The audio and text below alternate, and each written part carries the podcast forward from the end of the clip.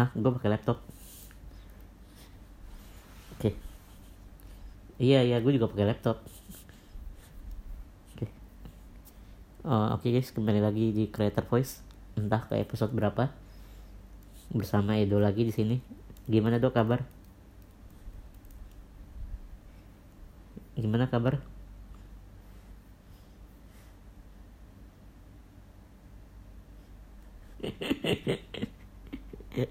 Kenapa selalu buruk? Gimana kerjaan lu?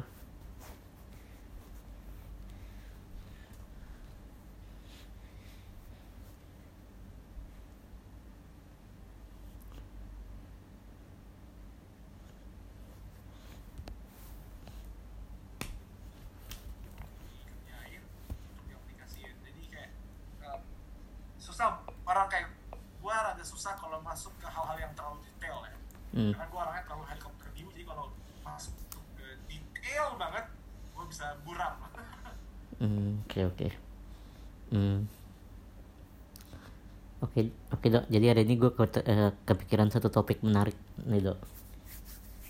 Nah, nama topiknya itu uh, free content versus paid content. Nah, gue mau nanya, menurut lu selama lu mengakses, mengak, mengakses konten kebanyakan free atau paid?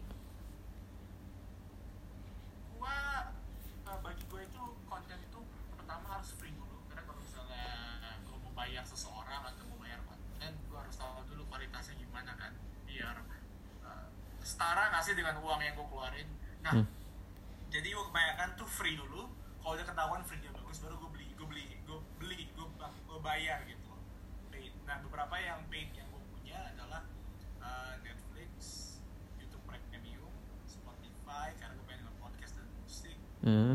Um, Udemy, Udemy gue juga bayar-bayar untuk beli konten di Udemy. Oke. Okay. Tapi kalau lu misalkan membayar sebuah konten gitu ya, atau sebuah platform untuk mengakses konten, apa yang menjadi kriteria lu sehingga lu rela mengor- mengorbankan, rela membayar uh, platform itu atau konten itu untuk lu akses?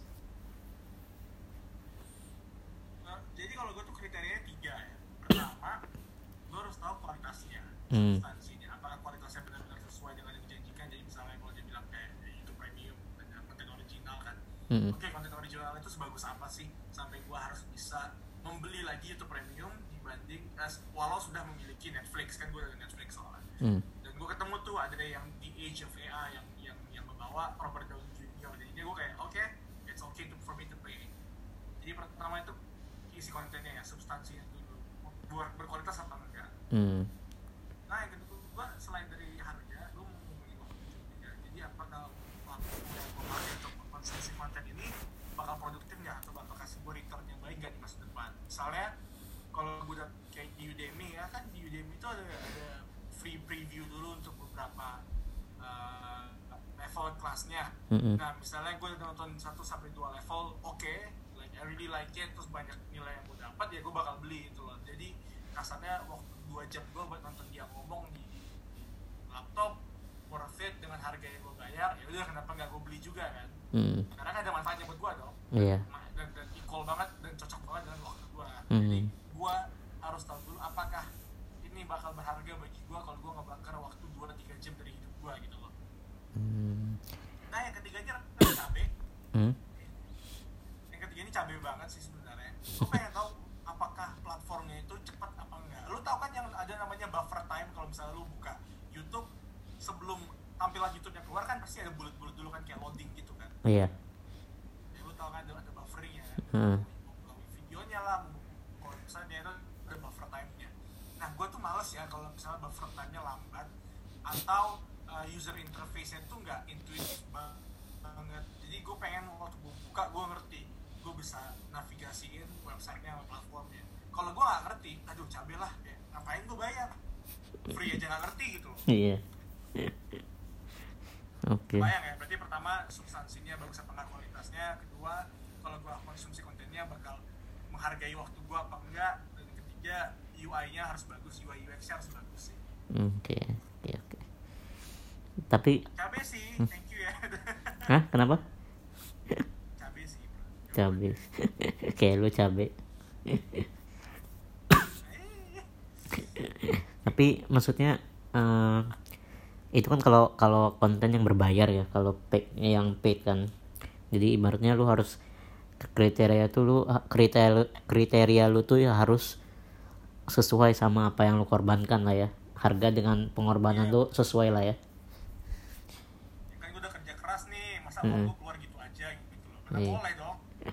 Biar enggak sia-sia gitu kan. Iyalah, mahal eh. Kerja mantap Bang, ngabisin waktu. Mm. Tapi kalau misalkan uh, kalau misalkan tadi kan yang yang berbayar, kalau misalkan kita lihat yang ke free gitu ya. Kalau misalkan lu lihat ke free-free konten gitu ya.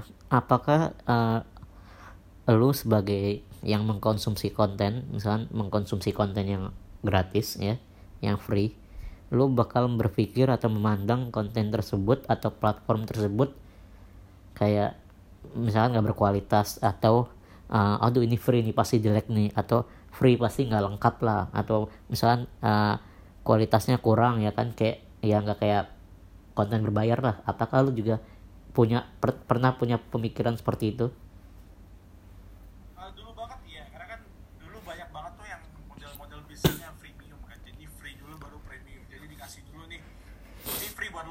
Hmm. Kalau lu pengen lebih harus premium gitu kan. Hmm.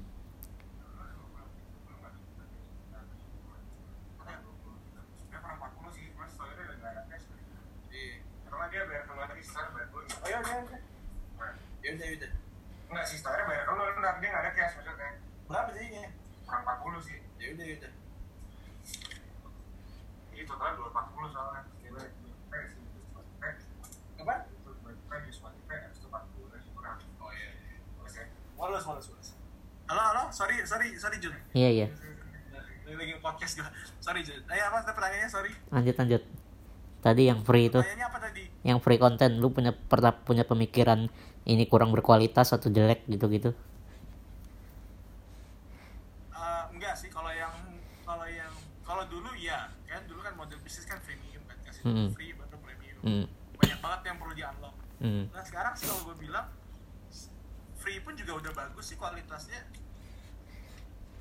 Hmm. Kayak, kayak misalnya Dropbox tuh ya, Dropbox juga, oh jangan deh, Dropbox tuh S A S gitu ya. Um, contohnya kayak YouTube Premium, hmm. YouTube Premium juga ada kan konten yang original YouTube tapi bisa ditonton walaupun lu nggak premium kan. Oh iya. Yeah. Iya, yeah. Nah udah menarik tuh, ya udah, kalau gue pengen nonton episode berikutnya ya gue harus bayar dong, ya wajar dong kalau hmm. itu. Tapi maksudnya bu, kalau gratis bukan berarti kualitasnya jelek lah ya. Hmm. Oke, oke. Kalau sekarang bukan berarti, kalau dulu iya. Kalau dulu iya. Emang apa yang membedakan? Yang tadi awal ya. Dulu oh. kan orang tuh kasihnya free dulu baru premium kan. Nah, sekarang sekarang banyak banget perusahaan, banyak banget konten kreator yang harus menarik perhatian orang. Dengan kalau menarik perhatian orang ya harus kasih kualitas yang bagus dong. Iya.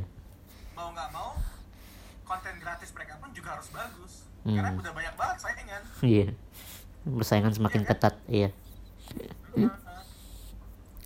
Tapi kalau misalkan lu lihat nih uh, sehari-hari gitu ya. Masih banyak orang yang kayak aduh kok bayar sih? Kenapa enggak gratis kayak con- contohnya yang paling enggak uh, usah jauh-jauh deh. Spotify, aduh Spotify bayar. Uh, software yang lain enggak bayar ya kan. Terus aduh YouTube kok sekarang bayar, dulu enggak bayar, sekarang bayar. Jadi kayak serba mau gratis tapi Uh, maunya yang komplit gitu loh, maunya yang uh, kualitasnya tinggi gitu loh, tapi nggak mau bayar gitu. Jadi kayak seakan-akan maunya serba gratis. Lu memandang orang-orang seperti itu gimana? Ya kalau misalnya mereka masih mikirnya, pertama gini, kalau mereka mikirnya ah kenapa harus bayar, kita bisa lihat dulu ya. Kalau misalnya penghasilan mereka kecil atau beneran cuma per kapita banget, misalnya penghasilan mereka setahun cuma lima puluh juta sampai enam puluh juta, hmm. berarti kan gaji mereka atau pendapatan mereka cuma empat koma lima sampai lima koma lima sebulan loh itu. Mm-hmm. Ya kan kalau misalnya pendapatannya cuma empat koma lima sampai lima koma lima, ya bagi gua reaksi untuk tidak membayar dan atau enggan membayar konten itu wajar karena mereka hidup aja pas-pasan. Mm-hmm. Iya. Ya kan? Kalau mm-hmm. kalau misalnya uangnya pas-pasan lu paksain gitu, bikin paksain beli konten ya ya enggak enggak etis dong. Mending mereka nabung investasi mm-hmm. gitu, biar lebih lebih bagus ke depannya. Hmm, duitnya, ya kan? Iya, duitnya habis buat akses konten. Iya, nggak boleh. Nah, tapi kalau misalnya penghasilannya di atas delapan juta, lima belas juta, masih ngomongin um, konten kok harus berbayar. Ya, di situ tuh perlu kita panjang lebar diskusi. Iya. Iya, gue juga pribadi kayak kalau misalnya bayar tapi nggak mahal-mahal banget sih, gue rela sih. Yang penting apa yang gue dapatkan sesuai dengan yang gue korbankan gitu kan. Lagi pula kayak konten berbayar tuh kadang kita kalau bayar juga membantu konten kreatornya kan. Kalau start video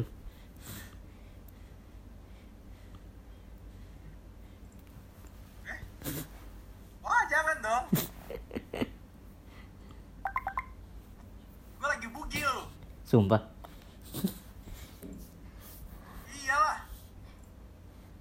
Oke dok, jadi iya kan kalau konten berbayar kadang kita juga suka, uh, sambil ketika kita membayar kan kita secara tidak langsung juga membantu konten kreatornya gitu kan. Jadi yang nggak ada salahnya lah apresiasi ya kan.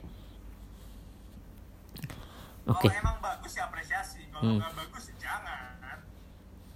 Tapi kan untuk lu, supaya lu bisa tahu bagus apa enggak lu harus bayar dulu.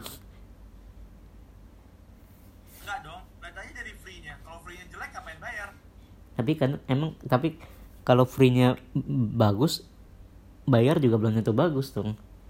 Karena kan nggak nggak selalu ba- dua-duanya bagus. Iya nggak sih? Kalau misalnya free-nya bagus tapi premiumnya jelek ya nggak usah bayar lagi. Iya jadi sekali usah, aja gitu usah. Kan iya. Oke oke. Oke. Uh, tapi kalau misalkan Uh, misalkan uh, lu lihat konten konten konten yang uh, misalkan uh, tadinya gratis nih kan, gue sempet nemu beberapa kayak uh, apa ya platform atau software gitu tadinya gratis tiba-tiba harus bayar tiba-tiba harus bayar gitu kan. Terus orang kayak bilang perasaan ini dulu gratis semua deh kok tiba-tiba bayar, kayak nggak usah jauh-jauh deh kayak YouTube YouTube kan dulu gratis gratis semua kan, tiba-tiba sekarang ada yang berbayar kan, YouTube Premium. Kalau lo memandang platform seperti itu gimana, yang awalnya kayak semua uh, dulu semuanya serba gratis tiba-tiba uh, kok tiba-tiba ada yang berbayar gitu. Terus uh, berbayarnya apa fiturnya, kayak misalnya cuma dapat ini atau ini, kayak fiturnya nggak terlalu banyak, orang nggak terlalu menilai itu penting banget, gimana tuh?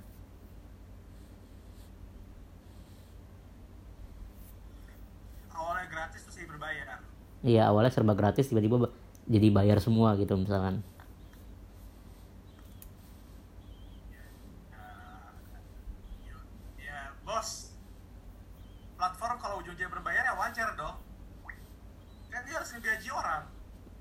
Iya betul, tapi kan kadang orang juga gimana ya, ma? masih banyak netizen-netizen yang kayak mereka nggak nggak bisa mikir sampai sampai situ gitu loh. Kayak cuma ah kenapa sih dulu perasaan ba- perasaan gratis aja gue akses gampang banget, tiba-tiba sekarang harus bayar lah, terus kadang bayarnya harus pakai kartu kredit lah, ribet kayak gitu-gitu. Ya lagi kalau penghasilannya cuma empat sampai lima juta ya udahlah biarin lah. Kalau penghasilannya di atas delapan kayak gitu ya otaknya pendek berarti. Itu aja sih. Iya sih. Gak boleh, platform tuh harus harus membayar penggunanya, harus harus kasih harga ke penggunanya supaya dia bisa bayar gaji. Sekarang hmm. gini lu, kalau lu komplain platform minta bayaran, kalau platformnya hilang gimana? Iya, nggak bisa akses sama sekali. Kan lu bayar platform kan supaya perusahaannya bisa bayar gaji. Itu aja. Hmm. Tapi kalau lu melihat konten konten-konten yang berbayar gitu ya, misalnya ini kontennya uh, anggaplah dari konten kreator, uh, menurut lu deh, menurut lu deh, konten berbayar itu uh, harus, ah uh, bukan harus, cuma boleh dibuat oleh konten kreator yang sudah profesional atau boleh juga sama konten kreator yang masih pemula. Jadi kayak misalnya gua nih. Gue masih konten kreator pemula, tiba-tiba gue bikin konten berbayar. Kira-kira apakah uh, itu uh, boleh dilakukan, bukan boleh dilakukan, tapi maksudnya uh, bisa mengundang orang untuk percaya dengan konten berbayar gue, walaupun gue konten kreator pemula, atau gue harus punya banyak pengalaman dulu, harus profesional dulu. Kalau lu sanggup mengambil keputusan buat minta berbayaran dari pengguna atau dari konsumen lu, ya udah lu bikin aja harga. Tapi kalau masalah orang mau bayar apa enggak, itu kan ceritanya panjang lebar. Kita ngomongin bisnis metrik, kita ngomongin demografi, kita ngomongin W T P. Hmm. Tapi bukan harus, intinya ya bukan berarti lo harus profesional dulu baru bikin konten berbayar. Mm, Oke. Okay. Namun kalau lo udah profesional, lebih besar kemungkinannya orang bayar karena bagus kualitasnya. Iya. Tapi maksud gua, misalkan misalkan lo nih, misalkan uh, misalkan lo mengakses konten gue yang berbayar, terus lo tahu bahwa uh, gue ini bukan konten kreator yang profesional, yang berpengalaman, bukan. Jadi gue konten kreator yang baru baru pemula. Apa yang membuat lo uh, memutuskan bahwa Uh, konten berbayar yang gue bikin ini walaupun belum profesional, belum berpengalaman, uh, punya value gitu, maksudnya bisa bisa worth it lah kalau lu bayar gitu. Sedangkan kan kalau konten kreator yang terkenal yang udah berpengalaman, lu pasti nggak usah banyak mikir ya, dia terkenal gitu loh. Kayak misalnya contohnya Gary V, ya lu nggak usah nanya Gary V kontennya bagus apa enggak ya kan, karena dia udah terkenal bagusnya gitu kan. Tapi kalau misalnya konten kreator yang yang masih pemula, apa yang membuat lu memutuskan ini konten pasti bagus nih walaupun baru pemula gitu?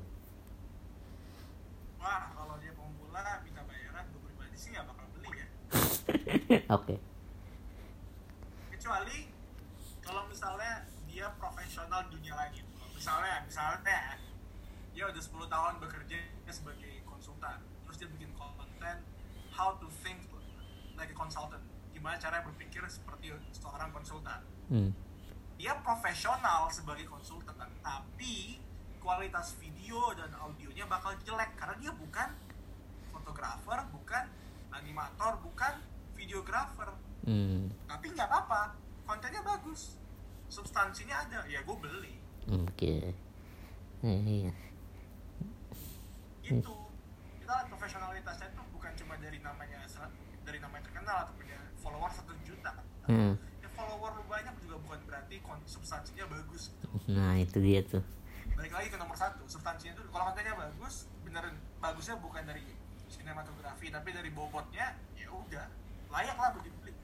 Hmm, oke okay, oke. Okay. Bukan dari jumlah viewer juga misalnya udah, atau jumlah reader ya berapa yang udah baca kayak gitu kan, bukan juga kan. Oke okay, oke. Okay. Oke okay lah. Uh, untuk topik free content dan paid content selesai sampai di sini. Kita iya gitu doang, mau ngomong apa lagi? Pindah ke topik lain aja ya. Oke. Uh, lu ada ide nggak, Dok? Siapa tahu lu ada ide. Apa ya? Lu ada ide nggak? Singkat dulu. Gue lagi banyak pikiran ini, berantakan banget jadi. Oke, kita, gue tahu kita kita ngomongin apa. Kita ngomongin ini aja. Uh, kartu prakerja. Yoi. Gokil kan? Gimana kartu prakerja lu? Udah udah di approve? Gue gue ditolak kayaknya. Kenapa ya, ditolak? Gue ditolak, gue ditolak. Oh, udah ada pemberitahuannya. Yeah. Kenapa? Alasannya? Gak ada alasan. Kok gitu? Ditolak aja udah. Tapi ada email ya? Cuma ada pemberitahuan di websitenya. Di websitenya atau di websitenya? Hmm. Terus lu ikut gelombang. Masa lu gak daftar? Udah gue udah daftar, cuma gue pikir pemberitahuannya lewat email, gue belum buka websitenya lagi. Harus daftar. Udah gue udah daftar. Ah, jadi terus lu masuk gelombang kedua atau gimana? Gelombang kedua udah lewat, Bos. Udah gelombang tiga sekarang. Oh iya, gelombang ketiga berarti mau ikut lagi atau gimana? Belum ada pemberitahuan bukanya kapan. Oh, tapi lu ada rencana mau ikut lagi? Maksa lu anjing. Kalau menurut lu nih kartu prakerja, kan gue sempat membaca beberapa uh, berita ya tentang kartu prakerja, baca-baca komen netizen juga di Instagram.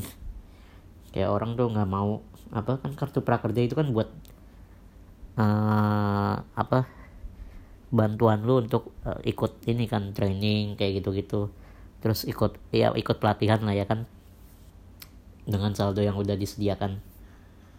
Nah tapi orang tuh kayak mereka nggak mau ikut pelatihan, maunya maunya cuma ya udah gue dikasih kerjaan ya udah gue kerja gitu kan, kayak males gitu, nggak mau belajar cuma mau ke, dapat kerjaan gitu intinya. Padahal kan sebenarnya ya belajar itu kan dapat skill baru juga kan. Kalau lo memandang orang-orang seperti itu gimana?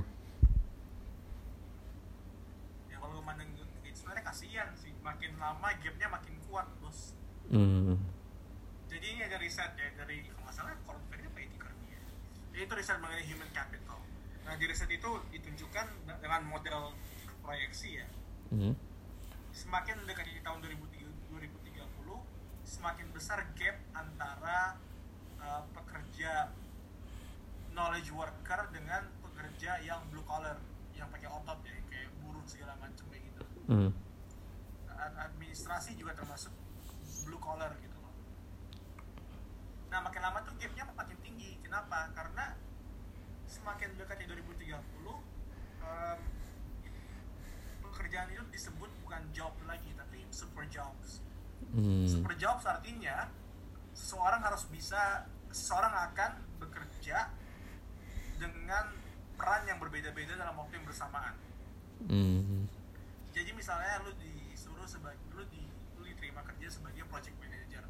Nah project manager itu bakal ngurusin semua pemangku kepentingan, dari konsumen, dari tim development, dari shareholder, pemegang saham, dari manajerial. Jadi lu harus nge-handle empat sisi sekaligus nih sebagai project manager.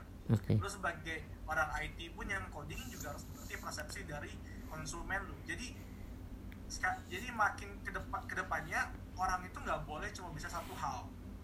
Dia harus bisa beberapa hal sekaligus.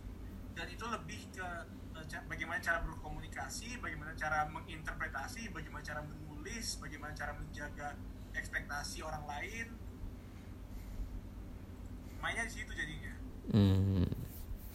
Okay. Jadi beneran uh, soft skill bakal naik kebutuhannya sekitar empat puluh sampai enam puluh persen, sedangkan uh, hard skill itu bakal empat puluh eh ya empat puluhan lah, empat puluh persen lah. Hmm. Oke, okay, oke. Okay.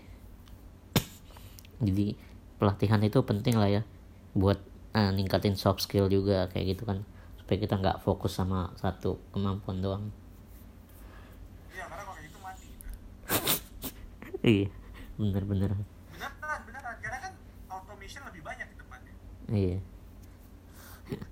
Tapi kadang orang kayak kalau misalkan lu lihat orang-orang yang di P H K gitu ya, mereka kayak udah hopeless gitu kan, karena mereka udah nggak ada kerjaan, terus pingin bukan pingin sih harus cepat-cepat dapat kerja secepatnya, karena kalau nggak ya ntar persediaan uang mereka habis dan mereka nggak bisa hidup kan.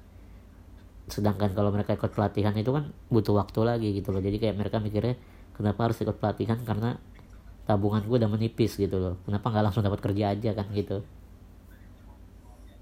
Ya apa-apa disana. Hah? Nah, apa? Jadi kayak kalau lu lihat orang-orang yang udah di P H K gitu kan, kayak mereka tuh udah gak bisa mikir lagi kayak, karena mereka udah di P H K dan mereka harus cepat-cepat dapat kerja karena tabungan mereka mungkin udah menipis gitu loh. Kalau mereka gak secepatnya dapat kerja, mereka bakal gak bisa hidup gitu loh, karena uh, mereka udah gak punya duit lagi. Dan untuk bisa untuk bisa dapat kerja, sedangkan untuk bisa da- sedangkan untuk bisa dapat kerjaan kita harus ikut training, which is itu makan waktu lagi kan. Mereka kayaknya udah uh, kayak udah gak ada waktu lagi buat ikut training karena duit mereka udah hampir habis, mereka harus secepatnya dapat kerja gitu kan. Nah itu kan makanya dibantu kerja kan, lu training gratis. Iya betul, tapi maksudnya kan kalau lu ikut training lagi kan lu uh, butuh waktu lagi kan, sedangkan uh, lu udah di P H K dan lu harus cepat-cepat dapat uang gitu loh. Kalau enggak, ya terus lu gimana hidupnya gitu, karena lu belum punya pekerjaan. Ngerti gak maksudnya? Ya, ngerti, tapi gak bisa kayak gitu. Orang yang yeah. usaha itu pun gak sama dengan dia workforce ready gitu loh. Iya yeah, benar. Tapi masih, maksudnya masih banyak orang yang uh, berpikir seperti itu gitu, terutama yeah, yang yeah, udah di P H K. Emang, emang. Hmm.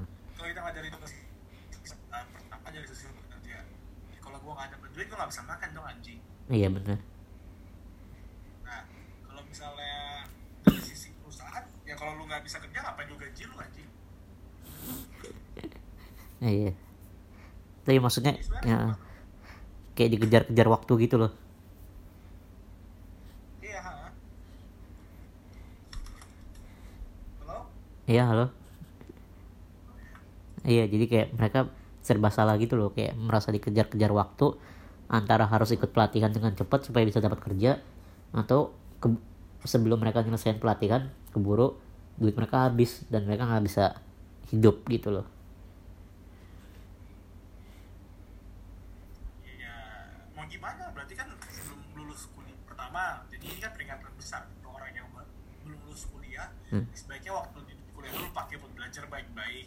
Kedua, kalau misalnya lu di P H K dan sekarang mencari kerja, ya sad to say man, sad to say banget, tapi lo harus benar-benar ngabisin waktu lo satu bulan mungkin sambil cari kerja sambil belajar keras, mau nggak hmm. mau terus. Iya, emang sulit ya kalau udah begini. Karena gini loh, lo mau komplain segala macam perusahaan, sorry man. Iya, perusahaannya juga juga bangkrut. Ya, ngapain? Gitu loh. Iya. Tapi ada beberapa, kayak gue liat di berita gitu ya, di sosmed, beberapa startup, startup atau perusahaan gitu, mereka nggak P H K karyawannya. Kayak misalkan, eh ini gue sebut aja, ntar gue cut, misalkan, misalkan Tokopedia gitu kan, lu tahu kan, mereka nggak P H K karyawannya.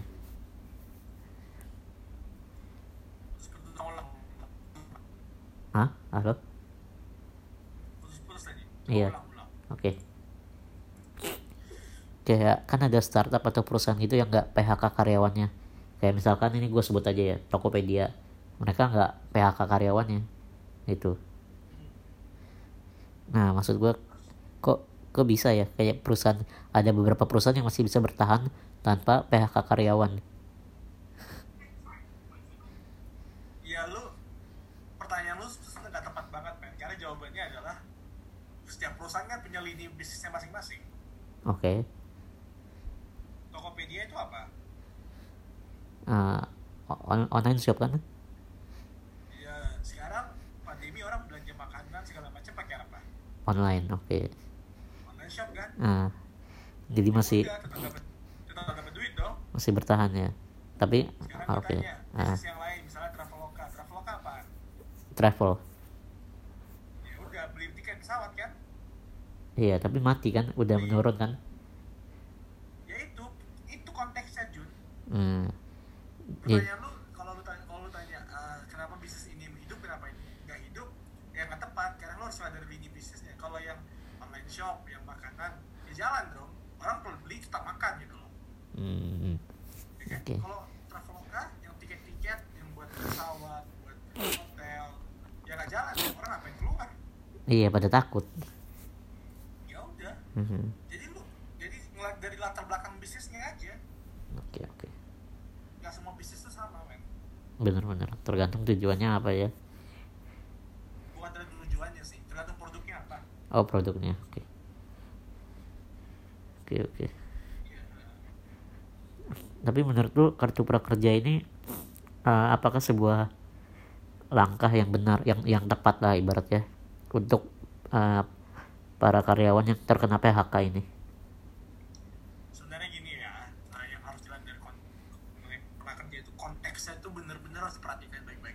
Prakerja itu adalah proposal Jokowi sewaktu hmm. dia kampanye. Oke. Okay. Sewaktu kampanye dia udah menyatakan bahwa prakerja akan dijalankan tahun depan, awal tahun depan, hmm. yaitu tahun dua ribu dua puluh. Oke. Okay. Ya kan? Berarti prakerja itu udah ditetapkan sebelum corona menjadi pandemi. Hmm. Gitu ya. Yeah. Nah, jadi jadi nggak uh, bisa dibilang Uh, Jokowi itu batu, enggak, karena emang udah direncanakan dari dulu kayak, kayak kita bakal bikin prakerja, tiba-tiba yeah. corona kampret keluar itu. Nah, apa keputusannya benar apa enggak? Kalau gue bilang kalau kita per- perketat pandangannya jadi pandangan yang kampanye, ya benar, karena kan itu janjinya dia gitu loh, dia mm. harus bikin prakerja. Iya. Yeah. Sekarang kalau dia nggak bikin prakerja, waktu berapa bulan kemudian nih orang bakal tanya, loh ini kok janji prakerjanya mana, kok gak keluar gitu loh. Iya. Terus waktu prakerja dibikin kan dia nggak memikirkan, dia nggak masuk skenario P H K besar-besaran kayak sekarang gitu loh. Justru prakerja itu dibikin untuk membantu fresh grad dan orang-orang yang pengen naik ke atas promosi. Hmm. Jadi nggak ada tuh pemikiran corona itu di luar skenario, men. Cuma udah kena duluan corona, tapi dia udah berjanji untuk bikin prakerja, mau nggak mau harus keluarin. Iya, iya. Itu, itu udah janji dia. Hmm. Berarti sebenarnya prakerja itu uh, awal tujuannya bukan untuk orang-orang yang P H K dong, buat justru buat mahasiswa-mahasiswa atau yang ingin cari kerja, ingin step up uh, karirnya kan. Benar, nama makanya disebut prakerja. Uh. Pra kan artinya sebelum bekerja. Iya, sebelum bekerja. Uh. Berarti bukan memang tujuannya awalnya bukan buat orang-orang yang P H K kan, terus tiba-tiba yang banyak kom, ya terus tiba-tiba yang banyak komplain orang-orang yang kena P H K. Iya, jadi kayak kayak kayak nggak nyambung gitu kan, kayak uh, uh, sebenarnya kayak gue pengen ke ke restoran A tiba-tiba masuknya ke restoran B, jadi kayak salah gitu kan. Tapi akhirnya iya akhirnya yang yang yang komplain pun jadi uh, salah orang gitu loh, kayak mereka juga komplainnya ke salah alamat gitu loh, salah program kayak gitu ibaratnya. Jadi uh, ada kesalahpahaman lah di sini di kartu prakerja ini. Akhirnya ya, nah, ya. Kalau gue bilang, kalau bilang kesalahpahaman juga nggak tepat sih, Jun. Oh. Karena tendensi masyarakat adalah melihat berbagai macam hal dengan jangka pendek. Itu tendensi masyarakat ya, itu nggak boleh dinilai lagi. Maksudnya gimana nih? Itu, misalnya mereka ngelihat kan prakerja nggak tepat waktunya nih, P H K segala macam. Oh. Masyarakat itu punya tendensi, punya kecenderungan untuk melihat berbagai macam hal dengan jangka pendek. Oke. Okay. Mereka hmm. ngelihat jangka panjang. Itu tendensi masyarakat. Kenapa? Karena masyarakat tuh mayoritas bakal diikutin, ya kan? Iya. Yeah. Jadi lu, kita belajar yang namanya conformity, kita ngomongin, kita belajar yang namanya group think, kita belajar yang namanya bias-bias. Karena banyak yang ngelakuin, kita percaya gitu. Karena masyarakat itu banyak yang ngelihat jangka pendek, ya. Jadi dia cuma ngeliat, ya prakerja gak cocok dong, perut gue gak penuh gitu. Iya. Oke lah. Mau tau buktinya masyarakat jangka pendek apa enggak pikirannya? Coba lu keluar, lu tanya Pak S B Y itu pencapaiannya apa aja? Pasti bingung mereka jawabnya apa. Lu tanya juga Pak Jokowi waktu periode pertama pencapaiannya apa? Pasti bingung juga jawabannya apa. Semua bingung. Karena kita punya masyarakat punya tendensi untuk melihat berbagai macam hal dengan jangka pendek dan cepat lupa. Kayak orang pikun. Makanya makanya gampang banget goreng-goreng opini ya. Makanya gampang banget waktu Setia Novanto ketahuan korupsi tiba-tiba kabarnya hilang. Fadlizon uh, korupsi tiba-tiba kabarnya hilang. Ininya hilang, kabarnya hilang, kabarnya hilang, kabarnya hilang. Itu yeah. Gampang banget Meng- menggiring opini masyarakat tuh gampang banget. Benar-benar. Jadi kalau lu kalau lu punya opini yang sama dengan masyarakat, coba lu duduk diam dan pikir lagi deh.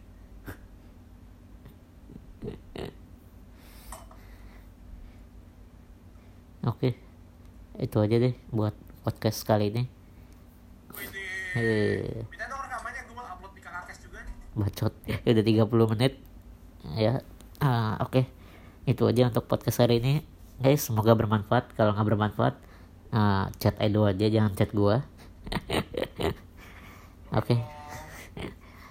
Jangan lupa, jangan lupa uh, follow Instagramnya Edo.